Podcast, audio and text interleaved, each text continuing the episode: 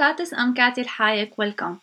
Today, my guest is Sabiha Allouche. I will speak with Sabiha about her new article, Dis-Intersecting Intersectionality in the Time of a Queer Syrian Refugee in Lebanon. Hi, Sabiha. Welcome to Status. Uh, hello, Katty. Uh, thank you for hosting me. Congrats on a new uh, terrific article. Thank you, thank you. Sabiha, can you tell us a little bit about yourself?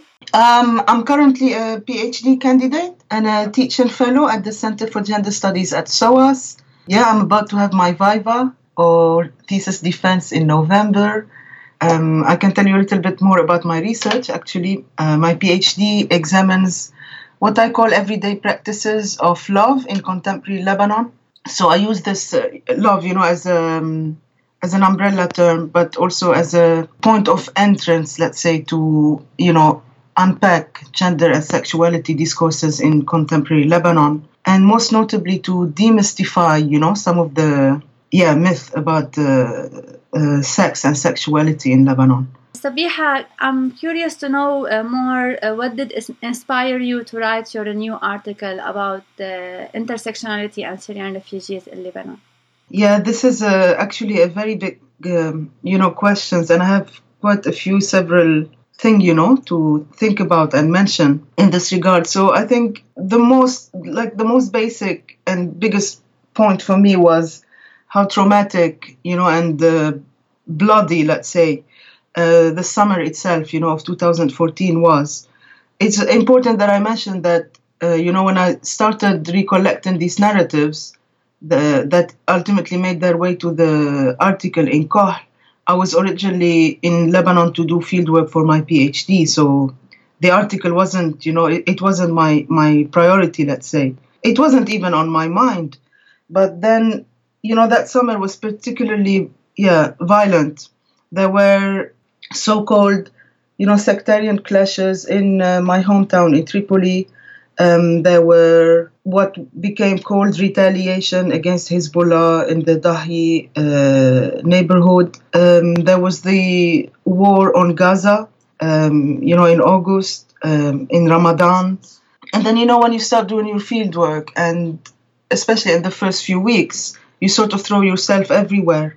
So I was meeting a lot of you know, different individuals, whether they were scholars, ordinary people, uh, interlocutors, etc., etc. And um, I came across amazing, you know, young scholars uh, from the region and working, you know, on issues in, in the region, and that was very inspiring for me. And at the same time, you know, you could see like lots of you know western scholars sort of like flocking uh, to the region or starting to write about uh, you know the crisis of the syrian refugees. Uh, this was also like this is the climate in which i was. And then eventually i was like okay maybe i can do something you know about this. Talk you know from you know the position of middle eastern scholars working on the middle east about you know a topic that's very, I think, close to my heart, especially when we look right at the whole discourse um, against the Syrian refugee. Yeah, like th- this was the beginning, right? But originally, my article was going to be much more theoretical. It's been three years in the making. So eventually, you know, when things started to become more concrete, I was like, okay, I believe in grounded work. I want to do, you know, grounded work basically um, gather you know empirical data as much as i can. And this is where you know i started um, meeting you know like uh, interlocutors specifically for the purpose you know of the article and ask them specific questions. And when Kohl made their um, call for papers i was like amazing. Like this is the ideal platform you know for the article. And um, yeah and i went there. But mostly i wanted to do some grounded work, you know, based on what seems to be a quite complex, you know, theorizing when we talk about intersectionality and assemblage, because a part of me is a bit, um, um, I don't know, it's somewhere between disappointed and appalled, let's say. In the most recent writings, you know, about uh, IR and uh, global politics and like the extent of abstract theorization that you find in some of these articles, especially when they speak about drones warfare, I mean, I don't know, maybe to be polite, I find it somewhat unacceptable, but maybe also condescending, you know, for the people who live, you know, in these areas of the world that are being bombarded by these drones day in, day and night. And I just didn't like the disconnect, right, between the theory and the lived reality. So, yeah, quite a few things, but they all did contribute, you know, for me, like wanting to put this article forward. Uh, that's like actually gets me to my next point, uh, which I'm uh, very interested to learn more about uh, the intersectional analysis that you follow in your research because you analyze uh, discourses uh, such as Syrian neo invasion, but also you build that on the lived experiences of LGBT Syrian refugees in Lebanon and their uh, stories. Uh, so, can you tell us a little bit about why intersectional analysis is important in your research, and wh- what do you think is uh, uh, missing in uh, in the other research that follow identity politics? Mm-hmm.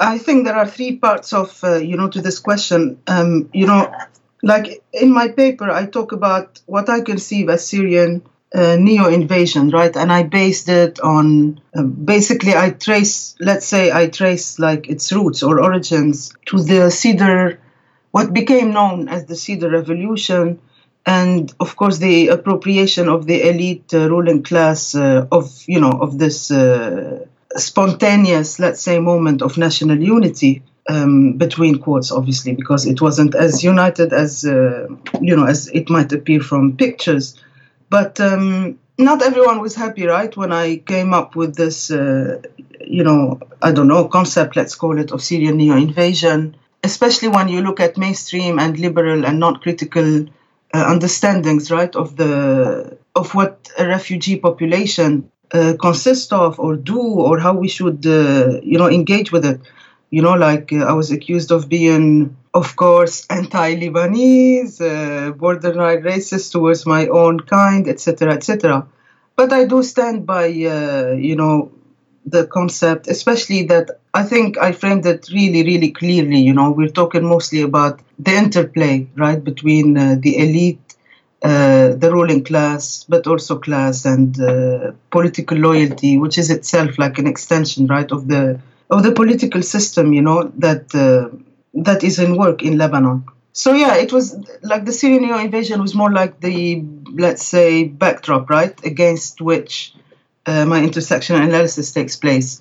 Now, why intersectional analysis? I think you know, like coming from a feminist, uh, critical feminist, let's say, right, because these days there are, seems to be a lot of feminists out there, but um, who do not necessarily understand right intersectionality positionality privilege etc so yeah coming from a critical feminist scholarship but also you know based and working on the middle east um, I, I worry right? First of all let's define a little bit intersectionality. So basically intersectionality tells us that you know when we want to think in, in the context of politic of identity politics you know, I, my identity is not simply a woman, it's not simply a man, it's not simply an Arab, a European, etc. So it's more like intersections. So when I say I'm a Lebanese, you know, Arab woman, you know, we have to think about these three categories intersecting together, right? It's not that they are coming together or intentions, or maybe they are sometimes, right, on an everyday to day basis, but that's the whole point to think about you know these different categories that that basically shape every subject uh, every single one of us. And intersectionality i find it really important coming from a post-colonial you know perspective. I worry about the current sectarian uh, divide you know that are happening in the region whether it's in terms of religion as a sect, but also in terms of ethnicity. I worry about the current events, you know, between Iraq and Kurdistan. I worry about the increased, uh, you know, this uh, Shia Sunni schism that's taken place in the region. And um, of course, when we think about these, when we when we apply a gender lens and uh, we think about the extent of the personal status code, right, on men and women, then again, we have all these inequalities, right? Inequalities in the sense there are different citizens, different levels of citizenships. you know, with the intersection of sect, for example, and gender, you know, producing different uh, results, you know, in terms of bureaucracy, demographic uh, management, etc., uh, etc. Et and then, of course, there's the issue of class, right? So when I was doing my field work, sometimes it struck me that class seems to change everything, right? Like all of a sudden, whatever your identity is, like people are willing to forget or make an exception for you, you know, if you're from a particular class. So of course there are different ways to think about class. Um, you know, at the it could be just a symbolic thing, right? It could be very much material, etc. But yeah, it made me think about them. But also in terms, you know, of intersectionality, I couldn't un- like it was really complex to understand the the contradictions you know that my uh, interlocutors faced. Like one day everything would be okay let's say and my interlocutors let you know to remind everyone they are non-normative uh, syrian also refugees. So we already have three categories right who are based in lebanon. And um, i think the story of uh, taha a borrowed name obviously that is that figures in the journal makes it very clear so I think it makes sense uh, to speak a little bit about Taha for uh, you know our uh, listeners. So Taha is Alawite. He's Syrian. Yeah, he came to Lebanon before the you know events in Syria. He didn't necessarily come as a refugee. He simply came as a migrant. Let's say, right? These are another two categories to think about. Being a refugee is not the same as migrant. Why do we use them interchangeably, etc. So Taha arrived to Lebanon and he was. Um, sharing a flat with a group of young Sunni men in Beirut. And for, you know, three, four years, everything was going fine in his house. According to him, like they had a very good, uh, you know, respectful uh, life, uh, sharing a flat together, paying their rents on time, etc. And then, you know, eventually in the summer of 2014, his flatmates kicked him out because they had had enough with the, you know Hezbollah taken uh, participating alongside Bashar al-Assad troops in Syria. I want here to clarify that all these uh, young men were Syrian and all of them uh, were within uh, LGBT spectrum. So the main conflict came later from kind the sectarian background, right? Uh, cor- uh, correct, correct. Actually, the flatmates were they were all Lebanese, uh, but he had similar, uh, pro- you know, he had similar stories with his Syrian friends, you know, who were Sunni. So again, lots of categories, you know, to think about. What made them change their mind? Like, what what what happened? You would think that okay, these non-normative, you know, individuals, young men, come together. They find, you know, they they forge safe spaces together, whether it's in sharing, you know, a cafe together or sharing a flat or, you know, going to specific spaces where they feel safe and then everything, yeah, something happened, right? So, something snapped, something became different. And I was like, oh my God, you know, like, how, how can we explain this sudden change, right? If identity politics really are an intersection, which they are, of course they are, but I still wanted to understand more. I wanted to address it from a time let's say, you know, approach. What happens to identity politics when they shift over time, right? Or when the larger climate, you know, change around them. And this is why I followed uh, Jasbir Puar's approach. Um, yes, we must pay attention to the intersections of all these categories, but we should also account, you know, for the different ways in which um, different systems, you know, produce or condition or compel, you know, these identity politics. So, for example, you know, we think about racism or sexism or homophobia as these separate systems, but the truth is, most of them are supported and sustained by a very similar structure, right? Unfortunately, a very Eurocentric one um, that, let's say, pressure uh, human beings and human life into a singular, right way to live, you know, feel, look, eat, talk, behave, etc. So these are the things you know that I had on my mind when I was um, doing the, the, the article. Sabiha, based on your intersectional analysis, you are uh, also very critical uh, from the limitations of asylum organization in regard to LGBT applications and how they are very like uh, Western stereotypical uh, in terms of understanding uh, sexuality and uh, gen- and gender performance. So, can you tell us more about that and the alternatives you envision to the current kind of process and the framework of asylum organization? Yes, of course. I mean, again, right, this is a very big um, question. I wish I had all the answers, you know, to, I wish I could envision you know the master plan but it's way more complicated than that so yes i had a big issue and i think most critical scholars you know uh,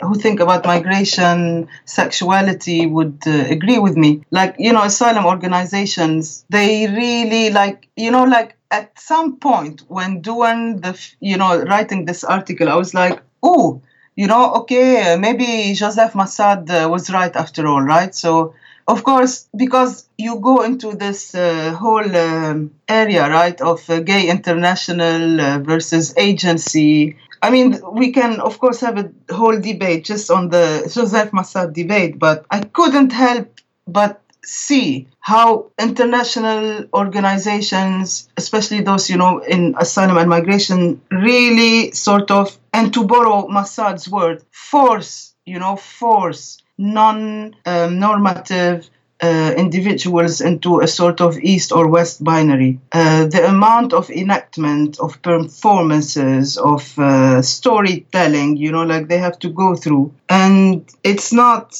it's it's really, it's not kind, you know, like yeah, literally, literally, like just forcing them, you know, into an east-west binary. And I think this became very clear in the asylum organizations. But we can also look at it from a reverse uh, angle, right? It's not always about non-normative individuals. So oftentimes you want to talk about, oh, you know, let's save uh, all the persecuted gays uh, from ISIS and welcome them in the West. But at the same time, you know, there are a lot of different, you know, of sexual practices in the region that could lead to persecution. But because they are not labeled particularly as uh, you know, non-normative, yeah, they, they, don't even count, you know, as uh, persecuted. And in this regard, I'm drawn directly on the recommendation of Abu Assab, Nasser-Eddin, and Greatrick. So they wrote an amazing report for the Center for Transnational Development and Collaboration. And uh, I think this is the exactly the kind of reports, you know, that uh, international asylum uh, organizations should be should be looking at. And basically, like their findings they, they I think they went to 22 countries. They went to 22 countries and recollected data. And their recommendation can be summed up in a shift from what they call sexual orientation and gender identity to what they term sexual practices and gender performance. So if this, you know, if these are too big of words, like one example to illustrate this, if we think, for example, of a les- you know, self-identified lesbian woman, could be in Egypt, in Lebanon, but let's say you know in the Middle East more broadly, and to you know to stay uh, in in line with the language of the report, this lesbian woman woman is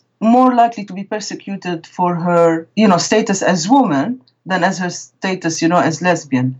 So again, we have this disconnect, right? Uh, gender performance, sexual practice, gender identity, sexual orientation. Um, they're very fluid. They're very much in flux. They're very much changing, shifting, you know, and these asylum organizations insisting, you know, on, on, on following particular uh, terminologies, definitions, uh, labeling everyone, boxing everyone is definitely not helpful at all. And uh, not to add that, you know, what happens to the rest of the uh, Syrian refugees, migrants? Why should it be much easier for non normative individuals to be able to claim asylum, you know, compared to the rest? What if you know you're non-normative but come from a very privileged position whereas you know very heterosexual heteronormative refugees uh, do not you know come uh, from such a, a privileged uh, position. So i guess yeah all these are questions right that deserves uh, serious thinking, thinking on behalf of both uh, scholars practitioners but also clearly you know policymakers and the bigger guys, I would say. Sabiha, you told us you told us a little bit about your PhD research uh, at the beginning. I'm wondering, is there other projects? Um, actually, there are two projects I'm working on. Clearly, I have a penchant for difficult conversations. So, um, one article is going to speak about on about the militarization of sexuality in the region. So, basically, I'm looking at um, I would say the war on terror and counterinsurgency in the region using a sexuality lens. And um, basically, I draw on an array of examples of how certain deviant deviant sexual practices in the region allow the US, you know, to maintain its hegemonic and political hegemony in the region. So that's one. Uh, the second one is very different. It's closer to my uh, anthropologist side of me. So I draw on feminist technology studies and uh, to argue basically that uh, the intersection of the divine with the masculinities and modernity in Lebanon. And I base it on an ethnography actually of uh, a group of uh, working class men uh, yeah, in Lebanon. On behalf of the status team, I would like uh, to thank you, Sabiha Allouche, for joining us today. Thank you. Thank you, Katty, again. And thank you, Status, for hosting me. I'm Katty Alhayek. Thank you for listening.